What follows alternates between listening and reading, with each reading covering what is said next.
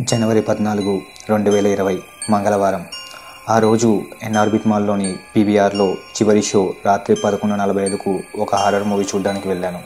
రాత్రి కావడంతో పెద్దగా పబ్లిక్ లేదు థియేటర్లో. నా పక్కన సీట్స్లో ఎవరూ కూర్చోలేదు. ఖాళీగా ఉంది. లైట్స్ ఆఫ్ అయ్యాయి. మూవీ స్టార్ట్ అయింది. మొదటి పది నిమిషాలు మూవీ నార్మల్గానే ఉంది. తర్వాత నుంచి భయంకరంగా భయాన్ని కలిగించింది. చెమటలు పడుతున్నాయి. చుట్టూ చీకటి. పక్కన ఎవ్వరూ లేరు. అలా భయంతో నేను మూవీ కంప్లీట్ చేశాను. రాత్రి రెండు అయింది అర్ధరాత్రి. ఆందోళన తెల్లారితే సంక్రాంతి కావడంతో సిటీ నిర్మానుషంగా ఉంది. బస్సు కోసం పది నిమిషాలు వెయిట్ చేశాను. బస్సు రాకపోవడంతో నడుచుకుంటూ వెళ్దామని డిసైడ్ అయ్యి నడవడం మొదలుపెట్టాను. అలా మాదాపూర్ దుర్గం చెరు రోడ్డుపై నడుచుకుంటూ వస్తున్నాను. ఎవరో నన్ను వెనకాల ఫాలో అవుతున్నట్లు అనిపించింది. వెనక్కి తిరిగి చూశాను. ఎవ్వరూ లేరు. దూరంగా కుక్కల ఏడుపు వినిపిస్తుంది. ఆ శబ్దం నాలో భయాన్ని ఇంకా పెంచింది. ఫాస్ట్గా నడవడం మొదలుపెట్టాను. మళ్ళీ ఎవరో వెనకాల ఫాలో అవుతున్నట్లు అనిపించింది. వెనక్కి తిరిగి చూస్తే మళ్ళీ ఎవరూ లేరు. ఏం చేయాలో అర్థం కాక ధైర్యం కోసం ఉదయం తీసుకున్న కొత్త నెంబర్ నుంచి ఫ్రెండ్కి కాల్ చేశాను. పండగకు ఇంటికి వెళ్తున్నాను.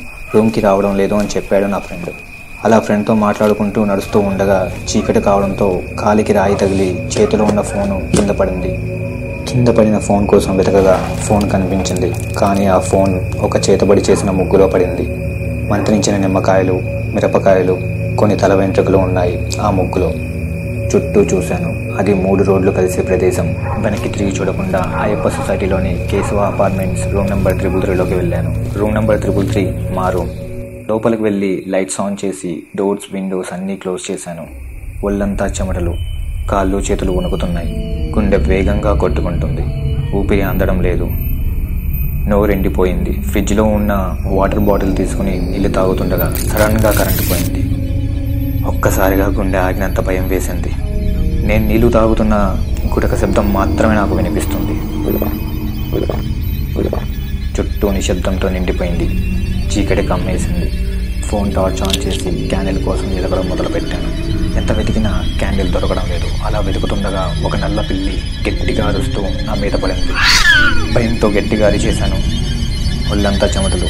నా భయం ఇంకా పెరిగిపోతూనే ఉంది. ఏం చేయాలో అర్థం కావడం లేదు. ఏడుపు వచ్చేసింది. అక్కడ ఏడుస్తూ అలా కూర్చుండిపోయాను. కొద్దిసేపటికి నిద్రపోయాను. కొంత సమయం అయ్యాక కళ్ళు తెరిచి చూస్తే కరెంటు ఇంకా రాలేదు. ఫోన్ టార్చ్ సాయంతో పైకి లేచి రెండు అడుగులు వేశాను. అలా నడుస్తూ ఉండగా కాలికి ఏదో తగిలింది. కిందికి టార్చ్ వేశాను అక్కడ నా ఫ్రెండ్ శేఖర్ పడి ఉన్నాడు. ఇంటికి వెళ్తా అన్నవాడు ఇక్కడ ఇలా ఉండడం ఏంటో నాకు అర్థం కాలేదు. భయంతో నాకు నోట మాట రాలేదు. చుట్టూ చూశాను. వాడి చుట్టూ మొత్తం రక్తంతో నిండిపోయింది. ఇంతలో కరెంట్ వచ్చింది. వాడి ఒంటి నిండా కత్తిపోట్లు. వాడిని ఎవరో చంపేశారు. ఎవరు చంపారో ఎందుకు చంపారో నాకు అర్థం కాలేదు. నాకేం చేయాలో తెలియడం లేదు. అసలు ఈ మర్డర్ ఎవరు చేశారు. వీడు ఇక్కడ ఎందుకు ఉన్నాడు అనే ప్రశ్నలు నన్ను వెంటాడుతూనే ఉన్నాయి. నాలో భయాన్ని ఇంకా పెంచుతూనే ఉన్నాయి. నాకు ఒక్కసారిగా ఏం అర్థం కాలేదు. తల మొత్తం తిరుగుతున్నట్లు అనిపిస్తుంది.